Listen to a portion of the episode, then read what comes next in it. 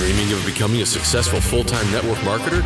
You've come to the right place. You're listening to the Full-Time Network Marketer Podcast, a podcast offering mentorship from multi-million-dollar earners and professionals in the industry.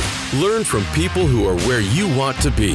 Here is your host, seven-figure earner, full-time network marketer, keynote speaker, and book author, Fabian Fitzner.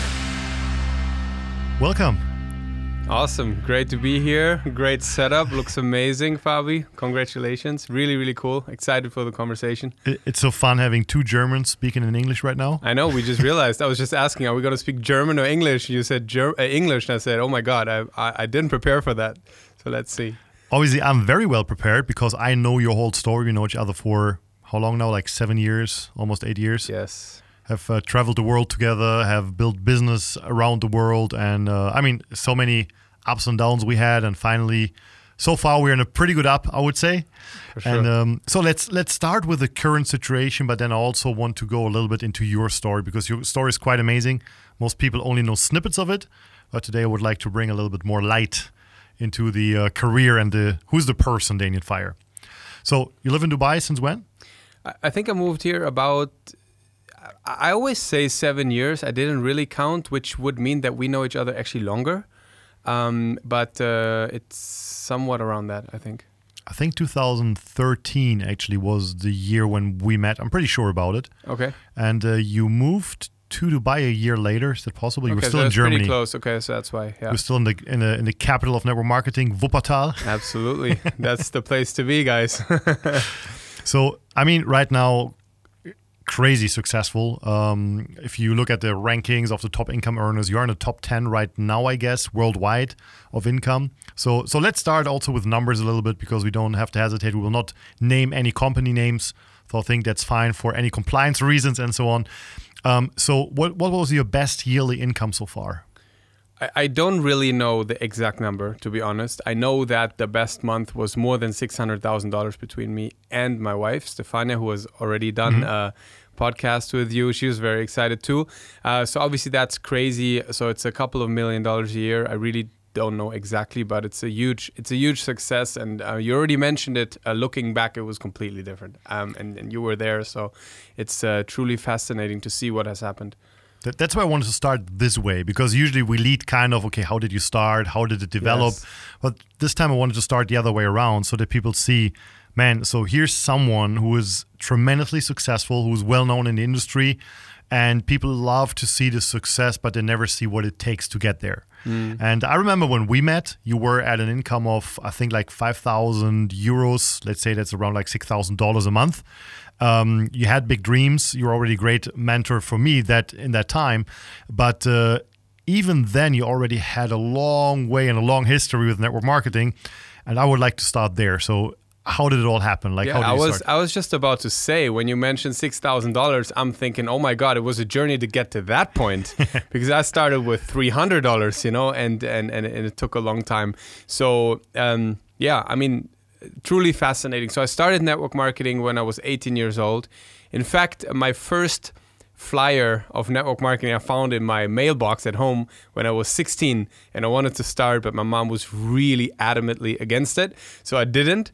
When I was 18 years old, I was on a students' exchange in France, and in the middle of the night, I remembered there was something about work from home. I never really got it, what it was. I didn't really understand. And I went on Google and I typed the words work from home in German language. And I looked at all the results and I found this website. Back then the strategy was talk a lot, but don't say anything. Don't reveal anything. So it was kind of like testimonials, people being happy, receiving money in the mail. There was something about wellness that they mentioned, but that was about it. But there was an option to sign up on a seminar. It was called a success training seminar. So I signed up for that and I went there. And again, that weekend, it just completely changed my life, because I always wanted to be successful, always wanted to make money. It's also because of the way I grew up. Everything was very, let's say, limited. The way that my, for example, my mom thinks about life is just really completely different the way that I think about life. You know, I can't really remember having been in a nice hotel or having, I don't know, driven nice cars, or even go to like a restaurant. That was a very rare occasion that that happened. Usually we would always look at money first. How can we save money? How can we, not spend this? Oh, this is cheap. The ice cream's cheaper at home than, going to like a place to eat it or something like that. So for me, this was always something, I guess, from like a lack of money. I always wanted more of it. And I also was dreaming about freedom, living my own life and all of that. So that's where the drive came from, I guess. And then that weekend seminar really showed me network marketing for the first time. It was kind of like an epiphany and I never expected something like that to even exist. But you were 16. At that point, then I was 18. It was so again, at 16, I had this brochure. I wanted to get started without even knowing what it was, but my mom was stopping me. So 2 years later, I remembered about it. And then I signed up and I went there. I was 18 years old when I was at the event. So you were still in school that time? I was still in school, yes. So in fact, my first 2 years, more or less, I was in school. And it was crazy because part-time to school, I was building my business. Mm-hmm. And when I started at the event, they said that you got to use your products to be successful. And I didn't have a lot of money, so I signed up with the smallest sign-up pack, which today I tell everybody not to do. Okay, don't do that. And I say it for good reasons, because if you do it, you start very slow. So that's what happened to me. I started very slow. It took me about 7 months to find the first distributor that would sign up in my business with a decent sign-up. I started by selling products really right away. And every single day I was on the phone, calling people. I was putting little flyers into mailboxes of people. That was before we all used Facebook. I mean, I don't even know if there was Facebook, but certainly we didn't have it. You didn't have it. It was something like I was every single day showing the products, selling products. And it took me about 2 years, which was exactly when I finished school, the same month, to make $1,000 a month the first time. And, looking back at that, it seems very slow, and it was very slow. But yet for me back then, it was amazing because I started from a place where maybe I got $20 of pocket money or 20 euros in that case. And then making $300 selling products was super great, $300, $400, $500. And then to make $1,000 after 2 years part-time next to school where I come from, I was the only guy. I mean, I can relate. There was no one making $1,000 part-time in school. That was huge money. I went to military and I signed a contract for 4 years and my monthly wage was 1,400 euros. Exactly. Imagine, think about that. Full-time. Yes. Wow. Yeah. I mean, at times they've also changed, or maybe they've just changed for us when we look at value of money or anything. But back then that was a big deal. I mean, people, even like students, they got extra jobs, whatever. I mean, at our age, nobody even worked in a restaurant yet or something. They did little jobs like helping out somewhere or something. And you made $100, $200, $300. I don't know. Nobody made $1,000. So that was big. That was big time already for me. Yeah. Mm. So, and I mean, there's super funny stories, and let's see if we can tell a few of them. Yeah. So you were building the business since you were still a student. So yes. Who were your clients? Yeah, that was funny because so in the very beginning, I just asked my friends if they want to order something, and they did. But I mean, come on, that ran out very fast. I mean, one guy ordered like a hand cream, and the other guy ordered a shampoo, and my mom, I think she ordered something once. But then that was kind of like the end of it. And when I went to like the decent programs, like a weight loss program, I remember it was more than 100 euros. People didn't have that kind of money of my circle, right? So I started to, like I said, put flyers in mailboxes. So I was walking around and looking for people essentially wanting to lose weight. And my first client, like external client, was an older lady. She lived in another road close to my my parents' house, and she was the first one. She bought the program to lose weight, something around 120 euros, and it was funny because. So I only had this one program, right? So they said at the event, you got to use the products to be successful, as I said before. But I couldn't really use the one program that I had because I had to sell it. That was my only capital right there in product. So I bought these protein bars. And every time I put 1,000 flyers, I would reward myself eating one protein bar. So when that meeting happened with this lady, first of all, she was really shocked because I called her, like she called based on the flyer. And I said, yeah, I'm a wellness coach. I'm going to teach you how to, lose weight and all. And I was so skinny. I was a really skinny kid, right? So when she opened the door and she saw this 18-year-old skinny boy with pimples and all, she was probably pretty shocked. And I was like, she's like, hello? And I was like, yeah, it's me, you know, we were on the phone. And she was really surprised. So anyways, during the conversation, I found out that for her, the concept of eating a shake or drinking a shake, or however you say that, she'd never seen this before, never heard this before. For her, this was another generation. So she said, so it's like astronauts food. And I said, yeah, I guess you like astronauts food. And she's like, yeah, but how does it taste? And I said, well, it tastes amazing. She said, can I try it? I said, oh, definitely not, because that's my only shake. So, but you can buy it and then you can try it. So she bought it, and that was my first customer. So it was strangers, essentially. But you also sold to your teachers, right? Yeah, that was later. So in that month that I mentioned when I made $1,000, so what happened is, because again, my friends didn't have money, so I was trying to go a level up, you know. I didn't really know my friends' parents and all, but I knew my teachers, so I started to talk to them. And one of my teachers, my Spanish teacher, actually, he wanted to lose weight, and I was talking about it all the time. And at some point, he started to buy from me, and he actually became a great testimonial because he did lose weight. And I remember in Germany, we have something called the Abitur. It's like the final examination. Yes, it's like A-levels. Is that what it is? Yeah. So it's like the big thing. I mean, even from the moment I went into network marketing, I didn't really care too much about school anymore, to be honest. That was still you get nervous before these 3 days of exams and all. So I walk in this exam, and it was French, and I did that because I speak French, so it was kind of easy for me. But anyways, I was nervous. I walk in there. There's all the teachers lined up like a committee and all, and the guy was like, "Oh, Daniel, that's great. I need new shakes. Like, what you got? You got chocolate, vanilla, and then this other teacher was like, well, what are you talking about? He's like, oh man, he has great products. I lost weight and all. So in the A-levels exam, I actually sold products. This was super funny. So yeah, that really happened. And there was another funny story I remember because you had that specific contract with your phone company.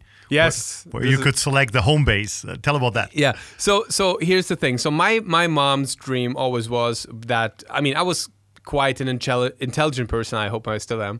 But the point is I was really good in school.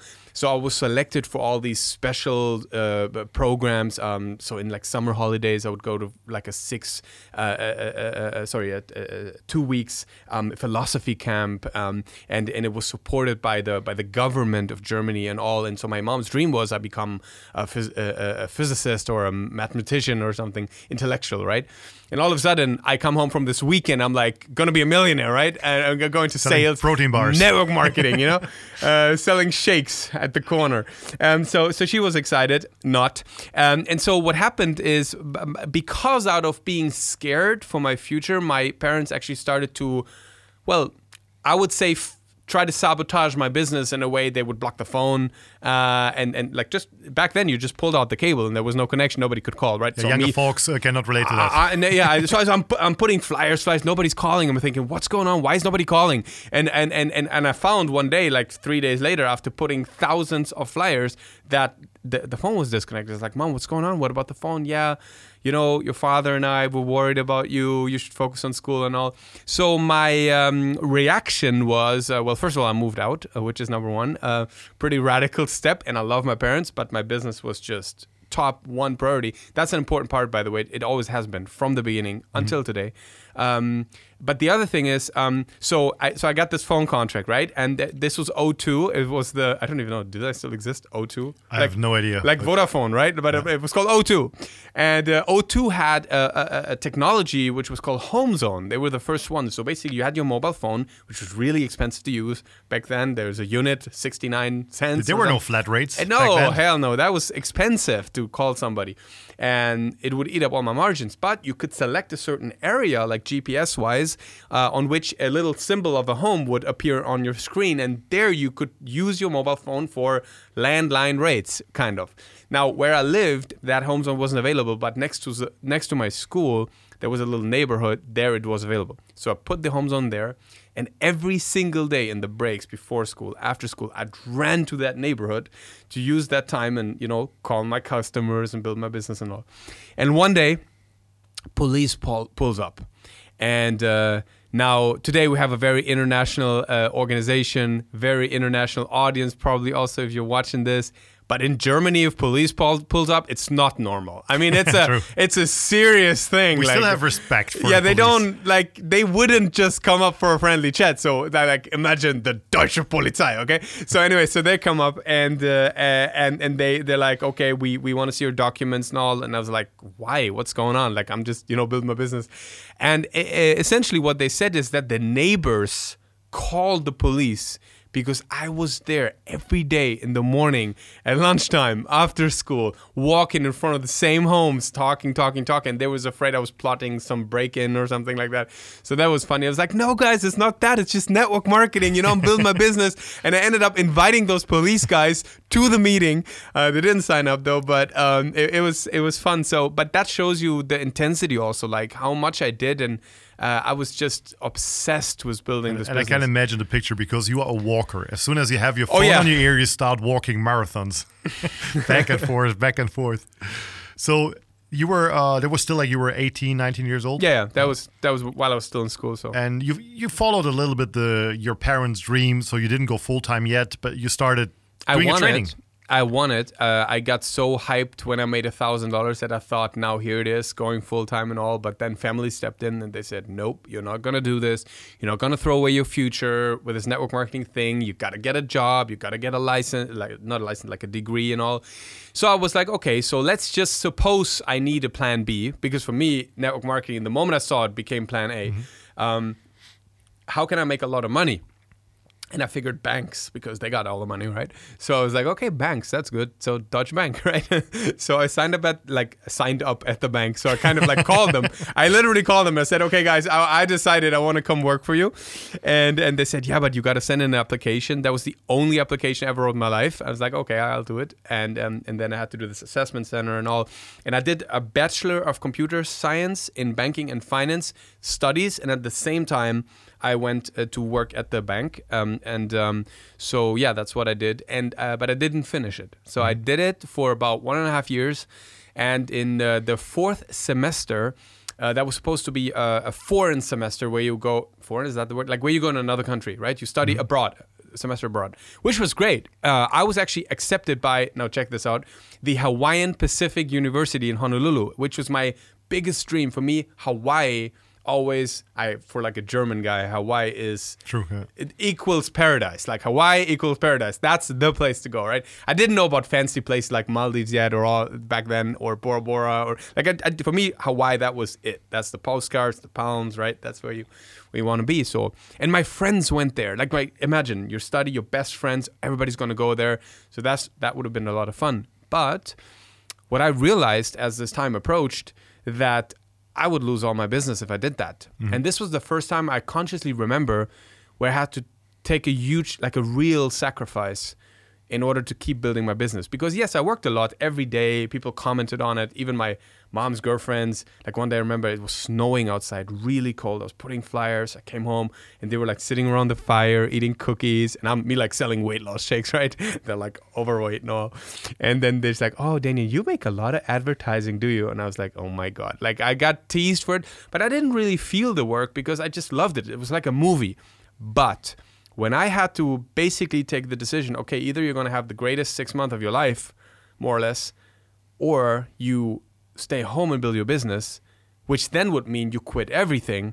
And I wanted to go full-time, but I had respect. So that was a huge step, and I decided not to go to Hawaii, which was difficult. And it led me into Full-Time Network Marketer, which is your brand. Full-time. There wasn't a Fabian Fitzner who taught me, So it was tough. It was tough. And funny enough, later on in the story, my company had this incentive to go to Hawaii, and I won that incentive every single year since. So now I've been to Hawaii, I think 8 times, to the greatest place, fully paid. So it's kind of like a comeback to that story. But yeah. Are you tired of hearing this is a pyramid scheme? Then get your free ebook and audiobook, How to Handle Any Objection in Network Marketing. fulltimenetworkmarketer.com/free-ebook.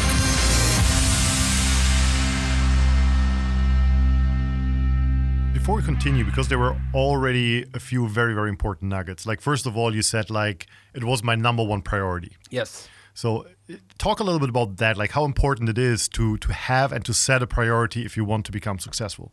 I think you have to be obsessed by it if you really want to be successful, because whatever it is, whatever you do, I mean, you look at anyone who achieved greatness in anything, music, sports, or network marketing, or any entrepreneur. I mean, who are the great people that inspire us, whether it's Elon Musk or Steve Jobs, whatever. Anybody was obsessed with their mission of becoming a success or creating that company or whatever it is. And here's why.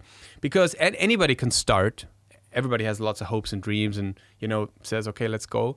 But truth is, as you're building, you will encounter challenges. You will encounter moments where it doesn't feel nice. You'll grow. You will learn. You will fall down. You'll deal with rejection. You'll deal with self-worth issues. You'll deal with a lot of things. And I believe every single person will come to the point where if you're not obsessed with it, you'll just quit.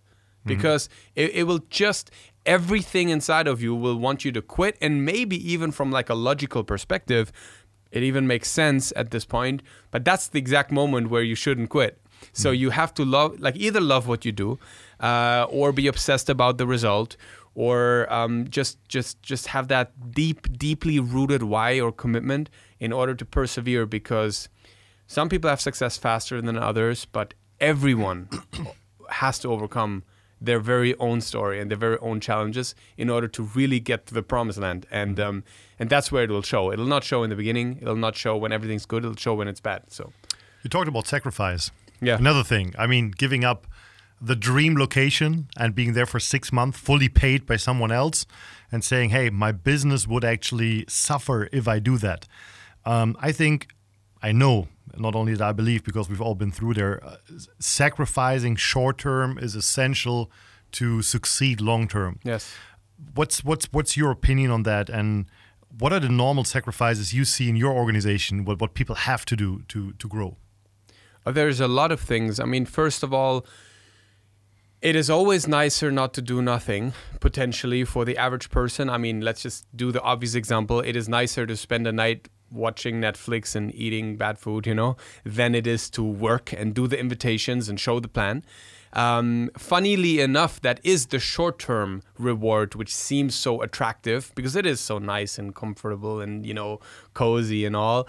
But truth is, and at least that's true for me, and I believe it's true for everybody, over time, I mean, even if you start like binging a show or something, it's great, but at some point you just feel bad.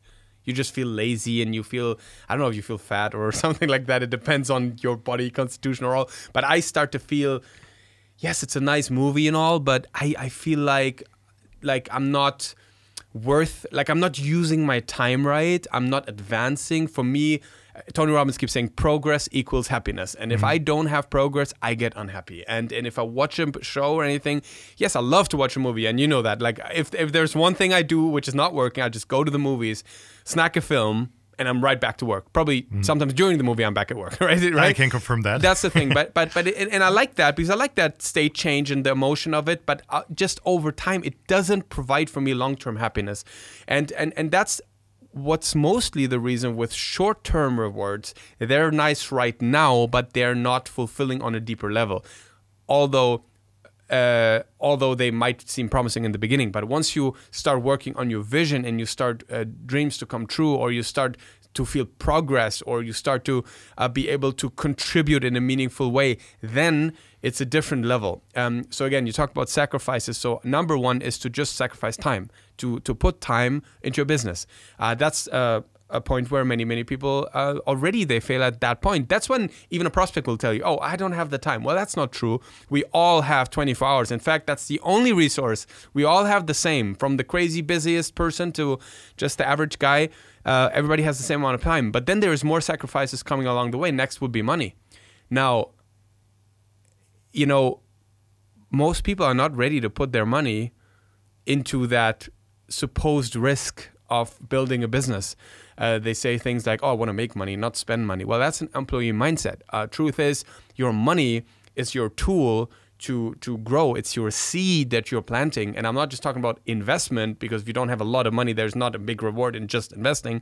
But network marketing gives you that unique ability with a little bit of money and a lot of effort to multiply that and to generate cash flow. What I find many times, people start to make a little bit of money and then they spend it instead of being ready to reinvest it. So I made this video once which said the first $1,000 don't belong to you, just as in like a first concept. Obviously, later on, it's going to be more than 1,000. There's probably even a percentage that you would, over the long term, keep investing in your business in order to grow more. So sacrifice of time, sacrifice of money, sacrifice of feeling great. Because truth is, if you learn something, you can't look great at it. If you get rejected, it's not a nice feeling. We all want to be loved. We all want to feel empowered and great. And yes, that's at the end of the story. Everybody wants to be like you. Everybody wants to have the pin. Everybody wants to have the stage or all that. But in the moment you're building and people say no to you and people say you're crazy and people, like I had crazy situations. People would like scream at me in front of people when I pitched them on my business, right? They would scream at me because they had this weird idea that it's a cult or something, and they just felt like they were just pitched for a cult, and then they started screaming and everybody was looking at me. Or even like my dentist called my parents and gave me basically a ban to never enter again the dentistry because he thought that I was in a cult. I did annoy him a little bit, I guess, because I put all these flyers everywhere, like work from home, you know. But I was young, and so those are all sacrifices that ultimately you have to make. And one last one I want to touch on is obviously it gets really tough for most people when you start not only getting rejection from like a prospect or anything, which you don't really care about, but like friends, family. What do you do then, right? And then most people, that's the good hardness, like, oh, I don't want to lose my friends. I don't want to lose my family. And it's always the people that stay behind, that they don't develop, that they don't have entrepreneurial mindset, that blame the person developing for changing. They say things like, oh my God, Fabian, you have changed so much. And I'm thinking, yeah, thanks God I've changed because I don't want to stay in the place where I am. But people blame you for that. And that can be hard. So ultimately, there's a lot of sacrifices that you do. Truth is, you're going to meet new people. You're going to meet the greatest people on the planet once you start becoming a better version of yourself. And the truth is, you can still love. Like I love every single person from my family, anyways. But even from friends that I had before, I love them still today. But obviously, you limit the amount of time that you spend with people that have just a different purpose in life, I guess. And as you just said, what Tony Robbins' words were. Progress equals happiness, so you have to change. You cannot be stuck if you want to be happy. Absolutely, and if you're and here's the truth: if your environment, the people around you that do influence you more than you can imagine, if they are not talking about things such as residual income, building a business, unleashing your potential, growth, contribution, if they don't talk about these things, you have to change the circle you're in. Because if it's just a consuming generation, or not generation, but like a consuming mindset or employee mindset or something, how can you fly, right? You just can't. So it's really, really important to work on that, yeah. Let me quickly reset the camera. Sure.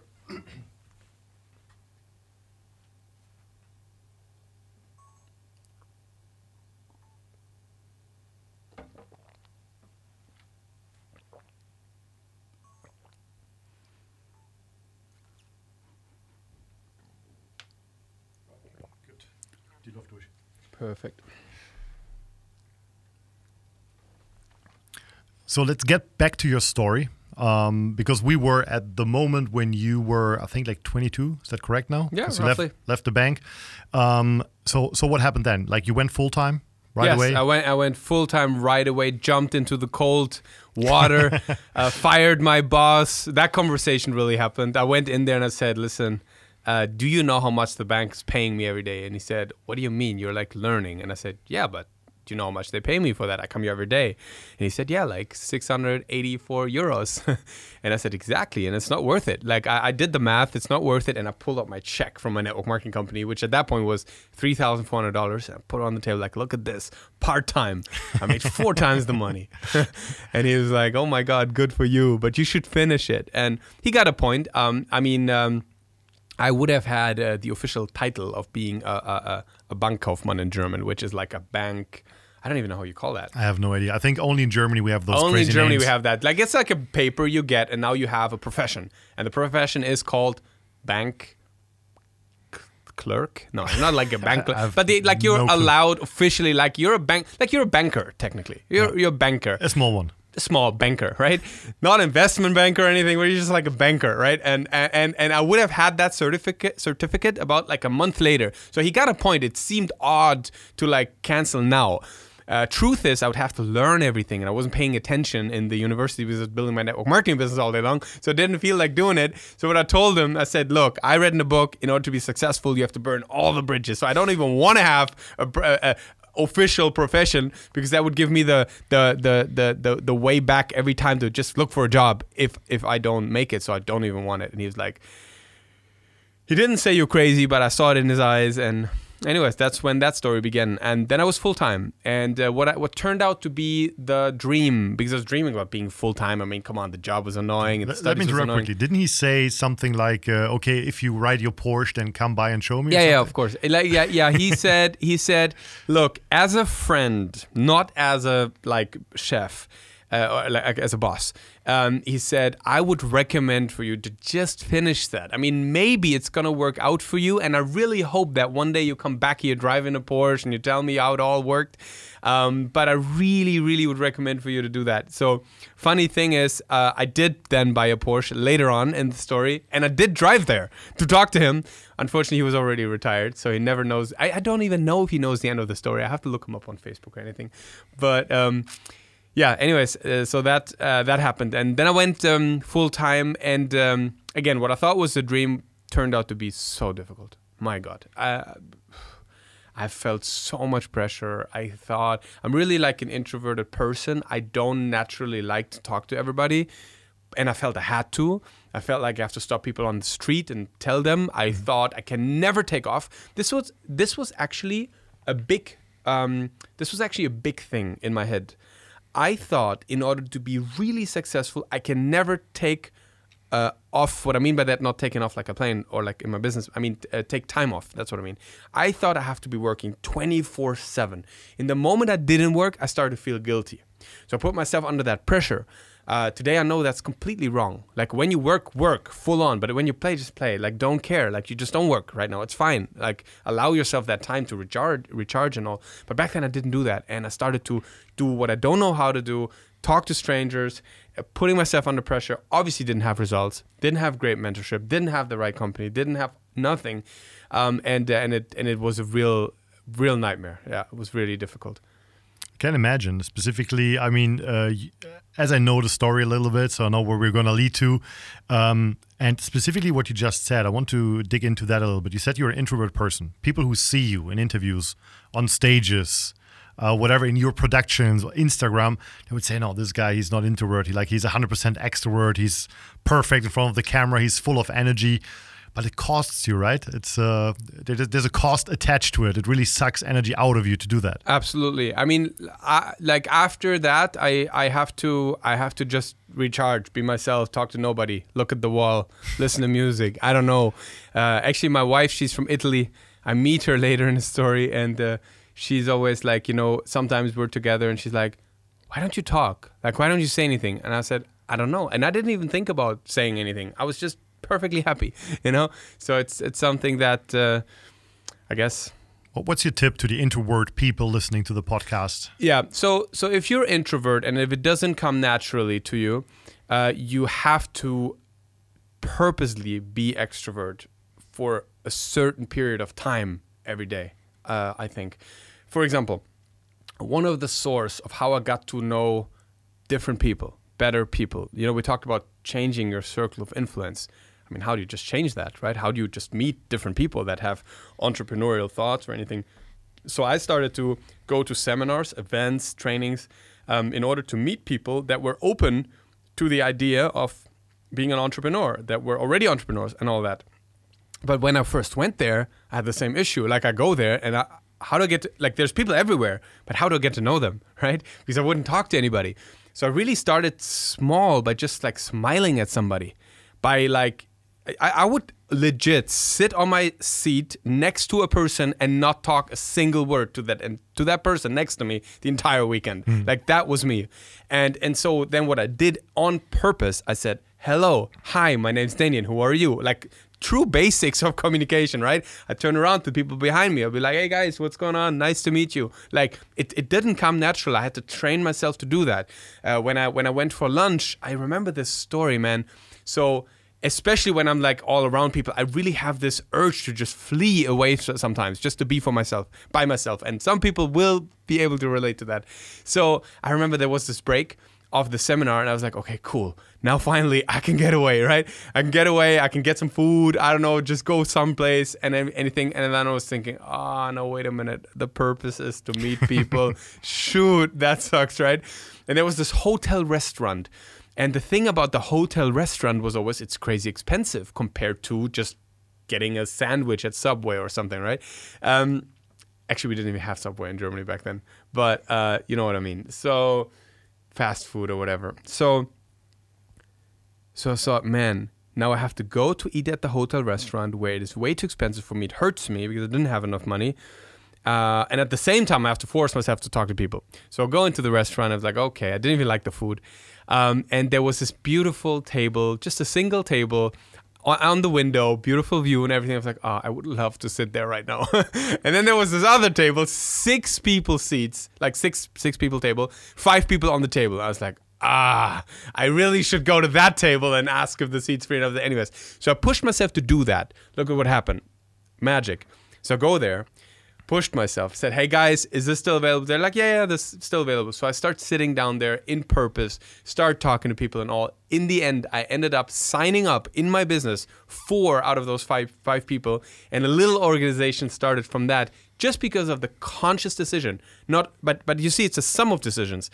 It's a decision to go to the seminar. It's a decision to stay where the people are. It's a decision to start the communication because even a lot of other people, even if they're extrovert, they might not talk to you, but you can talk to them.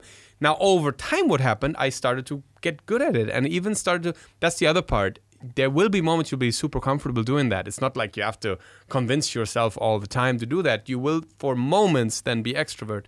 And I started to be better. So then there came the time later on where I went to a seminar. I already knew I'm going to recruit people. I'm going to meet people. And there's this famous story about this seminar I went in Turkey where I signed up 37 people from that one event in my business just because I went in there and I was the connector. Like I said hi to everybody. I introduced myself to everybody. I was smiling. I was dressed up. I had my I had my story ready and all. And this all came because of the conscious decision to meet people. Want to know how to find unlimited prospects for your business? Join the Ultimate Recruiting Masterclass for free. fulltimenetworkmarketer.com/webinar. So again, sacrifice. Like you sacrifice for the comfort. You left the comfort zone.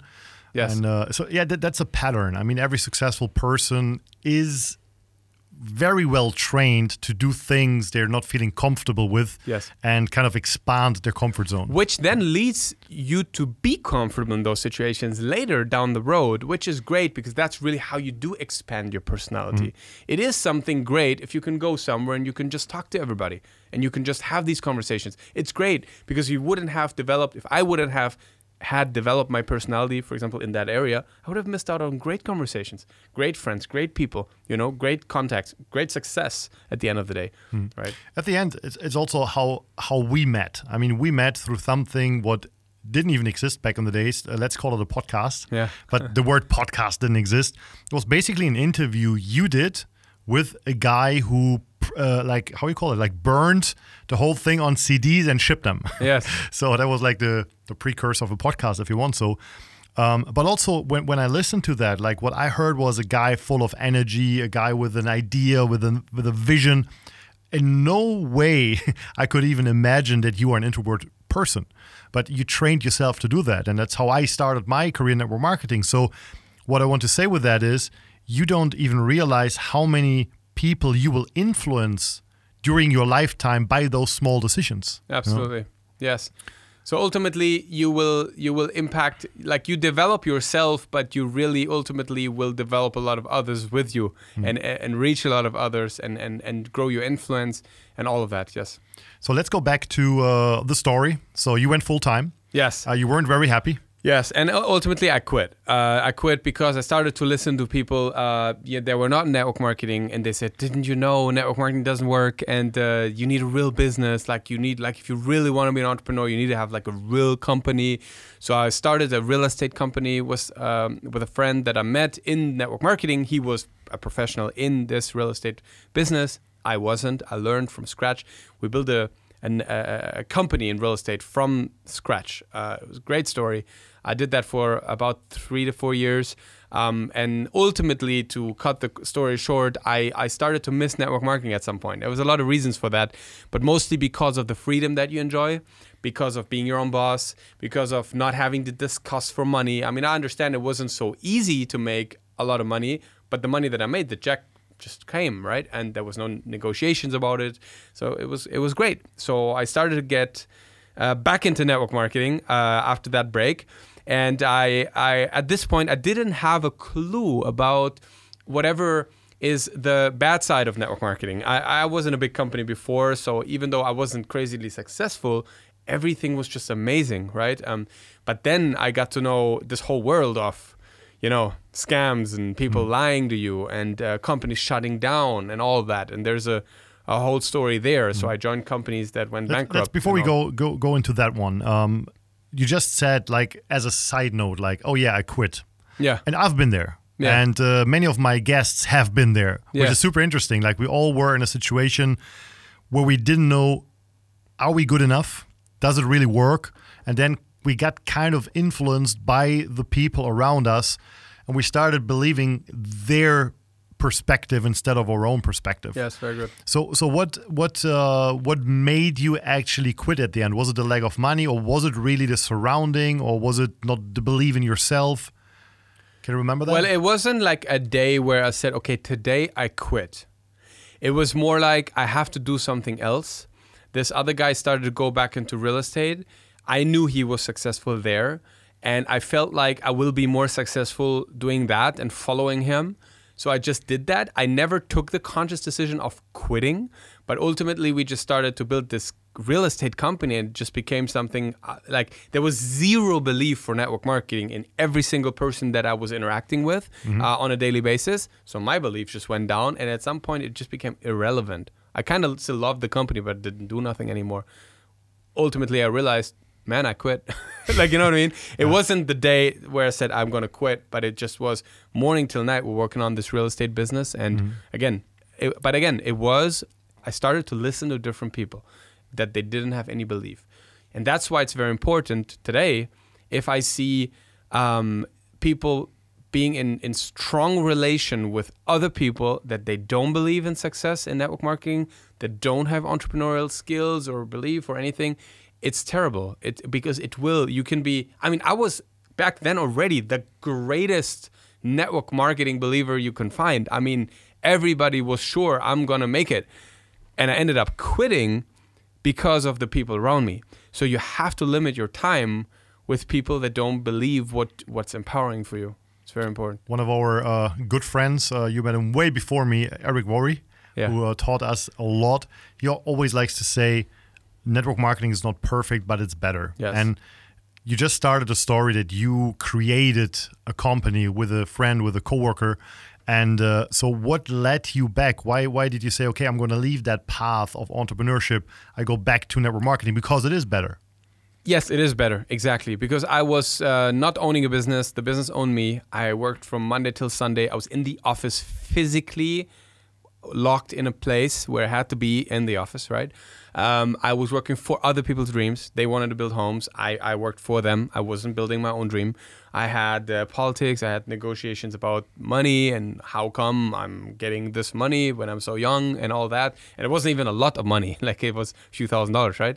And all of that. So, and then there was, different understanding about, probably different expectations on me, and I had different expectations on them, and it just started to not feel empowering anymore. I didn't really see the future of me there anymore, and I started to miss network marketing. It's also detailed, something like when you made money, they told me, oh, you can't wear this, oh, you can't drive that car, the customer will think we're too expensive because of your car.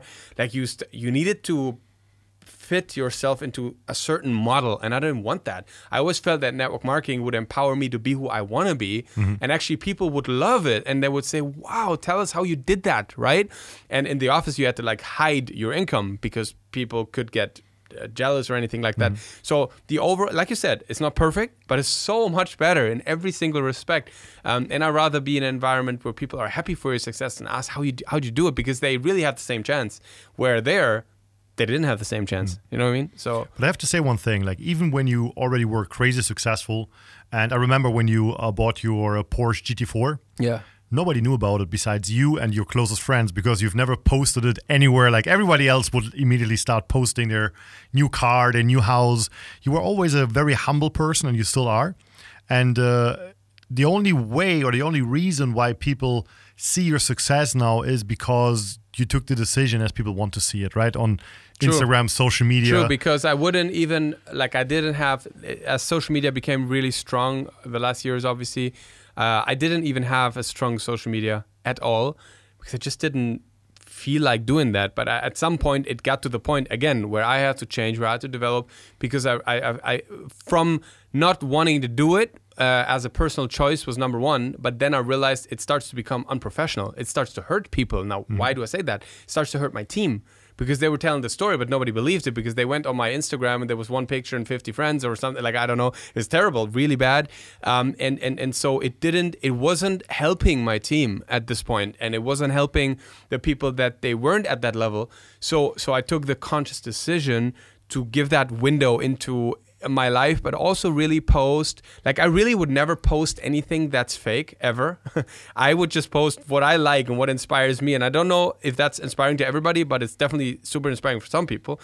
In regards to obviously different personalities and all. And so, yeah. Yes, so I thought why it's important to bring that up, because we live in those times where fake it till you make it gets completely misunderstood. Yeah. And people post pictures of rented cars just to show off.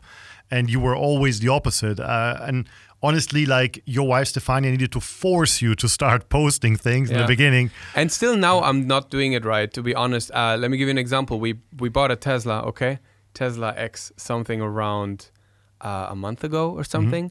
And up until 3 days ago, you didn't even know. Right. No, I mean, we just met and you didn't even know. It was just like because I had the key with me when we went to dinner. Right. And yesterday I showed my leaders and they were like, oh, my God, you got to make a video. You got to inspire the team. They're going to love this on what's possible. So last night I posted a picture about the Tesla, which I took it before, but I didn't post it. And now we're probably going to make a video about it. And I really don't do this to say, look how great I am, because really, honestly, I'm just happy to get in my Tesla. Right. Yeah. I'm happy about that. I don't need other people to say, oh, my God, look at how great. But then it is somehow also a duty that we have as network marketers to inspire, to show it is true. And why? Again, not to show off, but to or not to impress, but to impress upon what's possible, and also break that cycle of where people keep hearing it's not possible, you cannot have success, it doesn't work, you're not going to make money. Well, you are going to make money, and a ton of it, if you're going to become great at what you do. So yeah.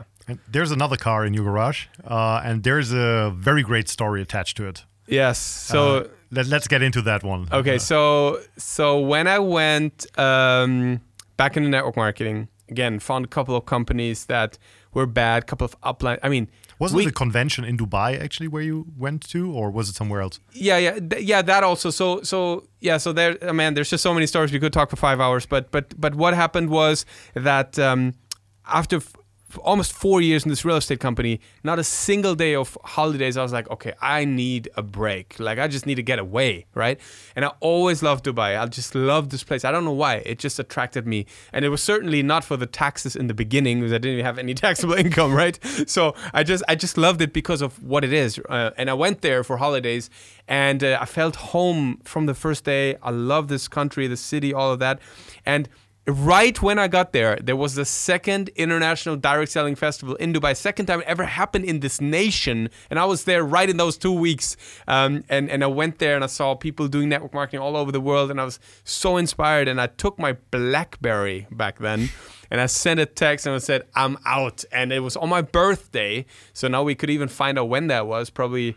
I mean, I don't know. We just have to look that up. Second direct selling, international direct selling festival in Festival City in Dubai, whenever that was that year, 6th of April, I quit that day.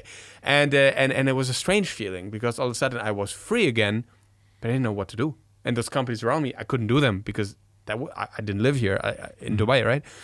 So anyways, so that was that. And later on, then I found a lot of things in network marketing, and I kind of mentioned it 3 times now. I just want to close on that part, is...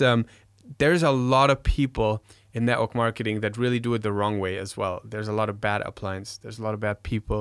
There's a lot of people lying, not telling the truth, faking income, faking stories. And it's dangerous, honestly, because I met people, they live in their own lie. It's unbelievable. Mm-hmm. And it took me years to figure that out. And funny enough, I still learned from these people. Every good scammer also has some good skills, but they use it for a bad purpose with a bad intention. Criminals would be the best entrepreneurs, to be honest. Yes, but the point is that it doesn't align with my values. But for example, if people really don't care about people, then for example, they're not afraid to call them, right? So I lost my fear of being on the phone back then. And anyways, more along the story. But at some point then I found a great mentor, 2010, I signed up. And since then built that team that we have today. So about the car. So about 2012, around that time, I walk in Germany and there's this Automotorsport, which is like a car magazine. And they show this concept car of a Lamborghini SUV, Lamborghini Urus. And they said, concept car in China revealed by Lamborghini. And I was like, man, that would be insane. If Lamborghini would bring an SUV, that'd be an amazing car. So I bought this magazine and I used it on that day because I did a video for the team and I showed the magazine. I said, guys, you got to have a dream. You need to know where you're going and why. And let me show you just one of my dreams, right? This car. I love this car. I want to have this car one day. I'm going to buy this car in network marketing. And back then, that car didn't exist, right? So later on, what happened, years later, Lamborghini actually tossed that project. They never did that car. It was a concept. They didn't follow through. Even more years later, they took it back, and then they actually started to work on it. And last year, 2019, or even I think at the end of 2018, it then really became a car that was published by Lamborghini. At that point, so many years later, I lived in Dubai, and when it came out, I could have also immediately bought it. I didn't because we still wanted to make sure financially. To pay some other things first, to be smart about the money and the investments and all, but then ultimately ended up buying it. And we made this video that you can also find on my Instagram and all. I will post it. Okay. If you're watching on YouTube, anyone, so I'm going to post it below. Podcast, I try to put in the show notes, so just check it out. So it's just a crazy story if you think like... I'm not sure exactly how many years, 6 to 8 years earlier, I'm showing this car and then it really happens. So dreams come true if you work hard for it. And it's good to see that, I guess. If just like, you know, how many times we see a big vision, but then we never know what happened. Mm. But that actually came to reality. And it's not the only thing. I mean, crazy stuff happened, Fabi. Let me just tell this one story. When The Secret came out, The Secret. It was a big thing when it came out with Bob Proctor and all. There was this check that you could print out from the internet and write the check, right? So I wrote this check to myself and I put a crazy amount on it because I didn't want to put an amount that maybe would happen anyways and then I'd negotiate with myself. Like, that doesn't work, right? I couldn't put $20,000 because, you know, that could happen. So I put like a crazy number. I put $300,000 in a month. Like, and I put my check, like my network marketing monthly commission, $300,000. And I put that on there and I knew that would just never happen unless there's something about the power of your attention and focus and all. Now, I believe there's a God to it too. That is the reason on why the laws are like that. But, you know, that's a different story. So point is, I wrote that check and I had it with me. And over time, obviously, I lost the check, right? I mean, I don't know where I put it. I moved homes. Ultimately, I moved to Dubai because I lived still in Germany when I wrote the check in Wuppertal. So we moved to Dubai. In Dubai, we moved homes and all. And about 2 years ago, roughly, we were unpacking old boxes. And my wife, she came over and she said, "What is that?" And she found that check, $300,000 check. And I was like, oh my God, I completely forgot about this check. This is so crazy. So I hold this check and I'm thinking, wow. And then I said, wait a minute. Let me please check our commission. So I go to my back office. I'm adding up all these weekly commissions. And the check that we actually received in that very month was more than $300,000. I think 312 or something. And I started to get goosebumps and was thinking, wait, let me check if I had that before, and I went back, and never once I did. So in the very same month that I actually made, the first time in my life, that insane amount of money, I just found that check and just appeared out of nowhere. Now, I know we can say that's all just coincidence and all, like, but guys, that for me was a true magic moment. And again, another confirmation that if you put your thoughts and your focus to something and you write it down, and the power of words and the power of intention, and you pray about it, and God helping you and all, it can actually come true. And today, I completely removed myself from any limits. Like people would say, oh, this is not possible, that's not possible. I don't know. I think anything is. It's just the question, are you ready to pay the price, persevere, and do all that? So that was the crazy part. It's a super crazy story. And I was part of it because I was already in Dubai, so I can confirm everything you're saying. Let me quickly restart. So we have 10 more minutes to close. It's like 6:15. Ich muss unbedingt noch über Stefania reden, das wird sie mich köpfen. Yeah, come on. Darf man nie vergessen. Du weißt ja, wie es ist.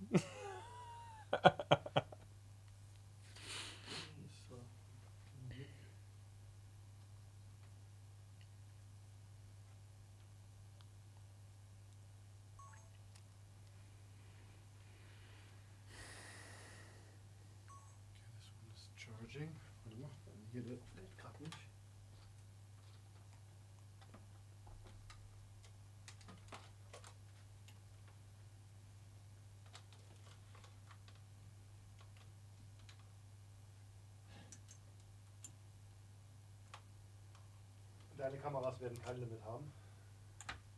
Danke. Das Problem hast du dann nicht. So.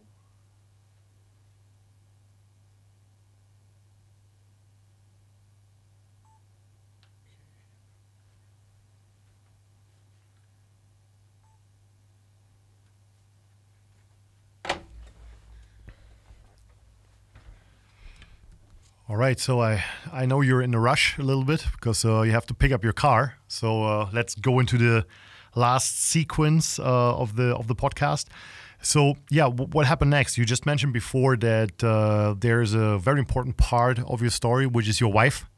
So how did you meet? You met in the industry, right? Yes, in network marketing. So my organization was always just local, national in Germany, and. One day I had a guy who lived in Portugal, and he was building in Portugal. Like one guy met a guy who knew a guy from Portugal. He was a German, and he started to build there, and he started to qualify for some incentive, let's say, right? And there was this dinner of a company, and he was the only guy there, and I was like the upline, so I felt like, okay, I should go there to be with him, support him. Also exciting for me, first time, you know. And I went there, and I knew no one but him, like this couple, my couple, that they were qualified. And I was at that event, and... Well, my wife, Stefania, like she walked in, right, that day. And I looked at her, I was like, oh my God.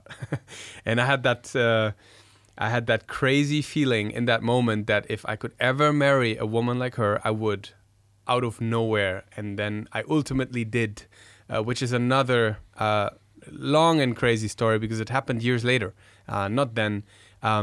Because she went through a divorce and all, and later on, you know, we obviously started to get to know each other better because of the business and all, and I always found her super fascinating. She's a very, very hard worker, big visionary, big mindset. She's a very small person, but very big mindset and amazing standards in her life and everything.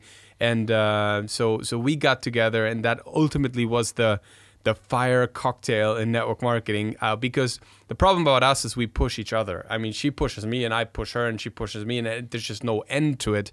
And that then led to a crazy explosion also in my business, because I really do believe that, and maybe you'll agree at this point, if we really look from like a senior position in network marketing about the really big successes, it needs to start at your home. I mean, what do you think about every day? What is your... Like when no one is watching, how are you working, right? And the person closest to you obviously will be the person that is either giving you the room to grow or is even growing with you. And that's a major foundation for success. And for me, also, I mean, she has 3 kids. They became my instant bonus kids. So went from being a single guy to having a whole family overnight, which put me into a position of totally different responsibility, and it's crazy. Like if you're watching this right now, being a single guy or a single even girl, I can't imagine how that feels. But you're still single, independent, you know, something like that. Then to have a family overnight, it changes everything. It really does. You need to step it up. You can't just you can't just not change, let's put it that way. And that led me to put a whole different work ethic to the table. And that was one of the big reasons why also income went up dramatically. Yeah. Mm. Looking forward to many, many more years with you guys specifically. I don't want to stretch the podcast too long, because if not, your car will be stuck in the garage. I know they're waiting for you, actually, right? Yeah, this is the some of the perks that you have. So the shop closes at 6, but they said we're gonna wait for you until 7. Being a good customer, I guess. So that's great. But awesome. So the last words always belong to the guest. So, but before we do that, how can people reach you? If somebody wants to get in touch with you, what's the best way? Instagram or Facebook? I think just social. I mean, I do have a website. I also wrote a book that people can read. It's called History in the Making. You can get it on Amazon or on my website, danianfire.com.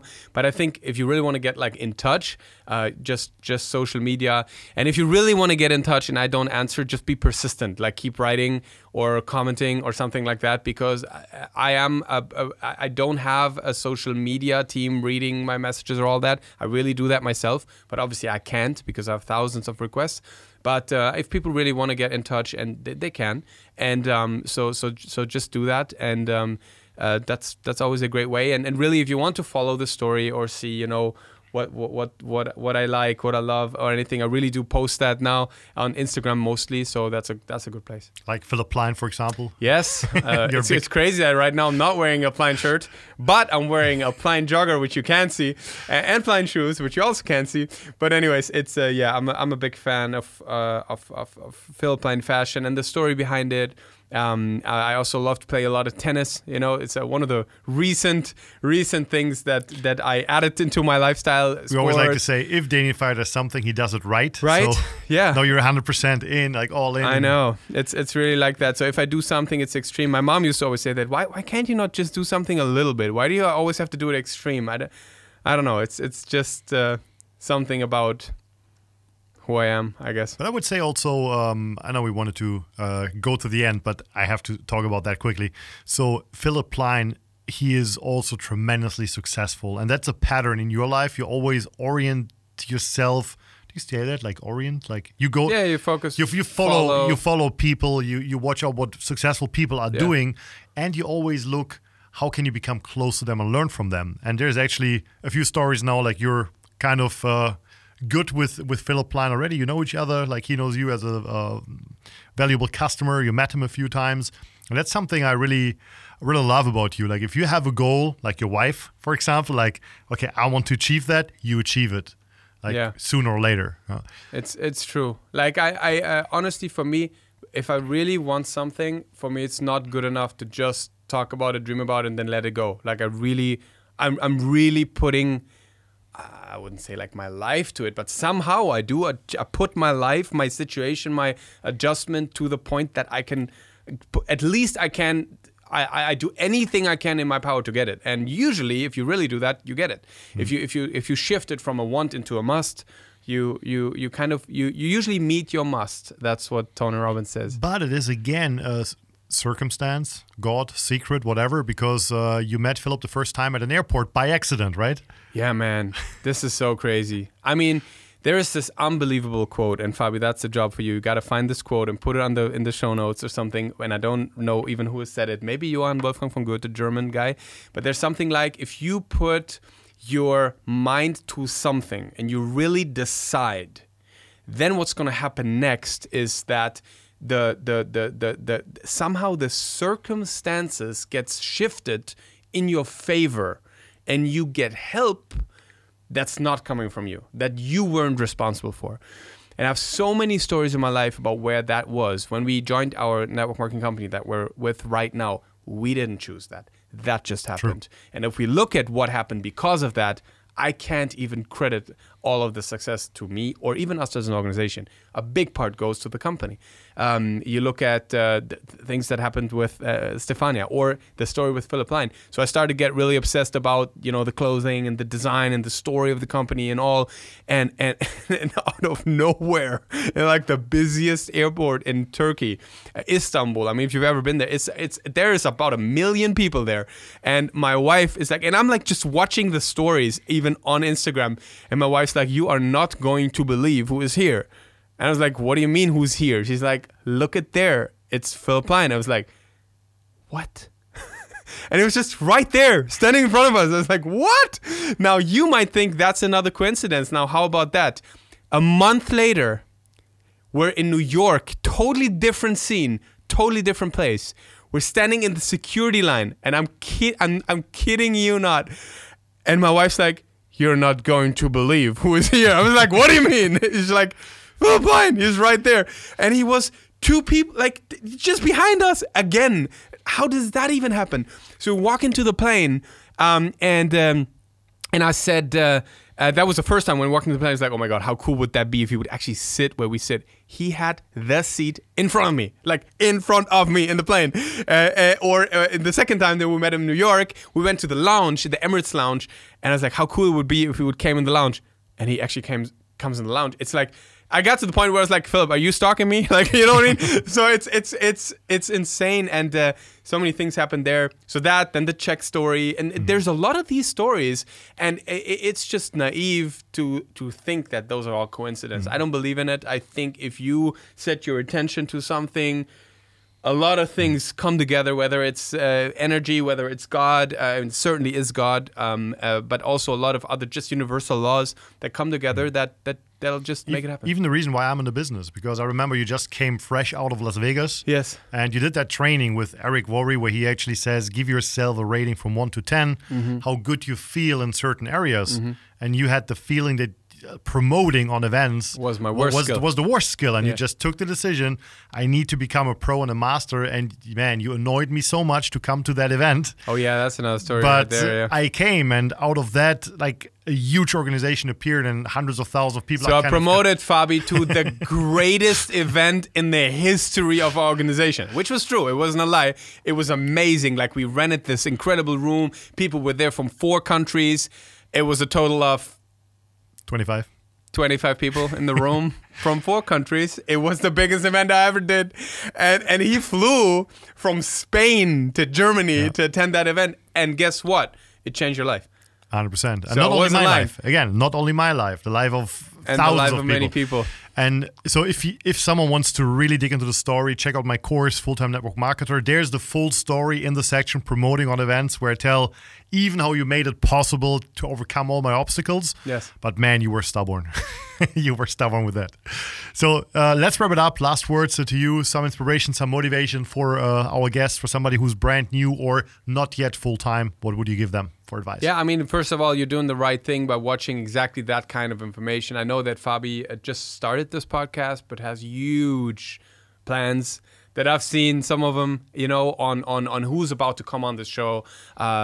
Incredible. I mean, to have a place, also to live in this age right now where we have access to things like that. People like you, Fabi, that really did like commit yourself to bring out these these true stories, bring out these backgrounds, the learnings, the nuggets from it, and to just serve them right there on this channel. That's big time for everybody. So keep feeding your mind with these information, with that information. Keep learning, keep growing, but also keep creating action, because that's something. There's a certain extent of learning you can do, but you can only get that far. The powerful combination comes in when you start acting and keep learning. So keep learning, but also create action every single day, so that you can apply things into your business and you get better. Never start doubting your dreams. Never start believing things that are disempowering. Like sometimes we hear something and we're like, oh, that really sucks. Just don't choose to believe it, because choose your beliefs wisely, I guess. If you have beliefs that stop you, identify them, write them down, change them. Write down new beliefs and then find new reasons on why those beliefs, are as well true, equally true. Because success is easy or hard. Who's right? Most people become successful, yes or no? Well, depends. On an absolute number, no. But whoever really works and perseveres, I haven't seen anybody not making it, to be really honest. We had that conversation, I think, a few months ago, where I said, man, it's crazy. If I really look back at the story, all these people... Something just happened on that camera. I don't know. It's all fine. That's just the battery of the monitor. Okay, so you can still continue. No worries. Okay, so just to finish, all these people looking back at the story that really were committed, and I'm not just talking inside my business, even around my business, even sidelines, cross lines that we've been seeing for years, that really wanted it, they made it. True. Man, they made it. They made fortunes. So I believe... If you really want it, you can. If you want to be the best 1%, you can. If you think that, I believe it's even easy if you're ready to fully commit yourself to it, because most people don't do it. So design your beliefs, because your beliefs will create your world ultimately, and it's your life, man. It's your life.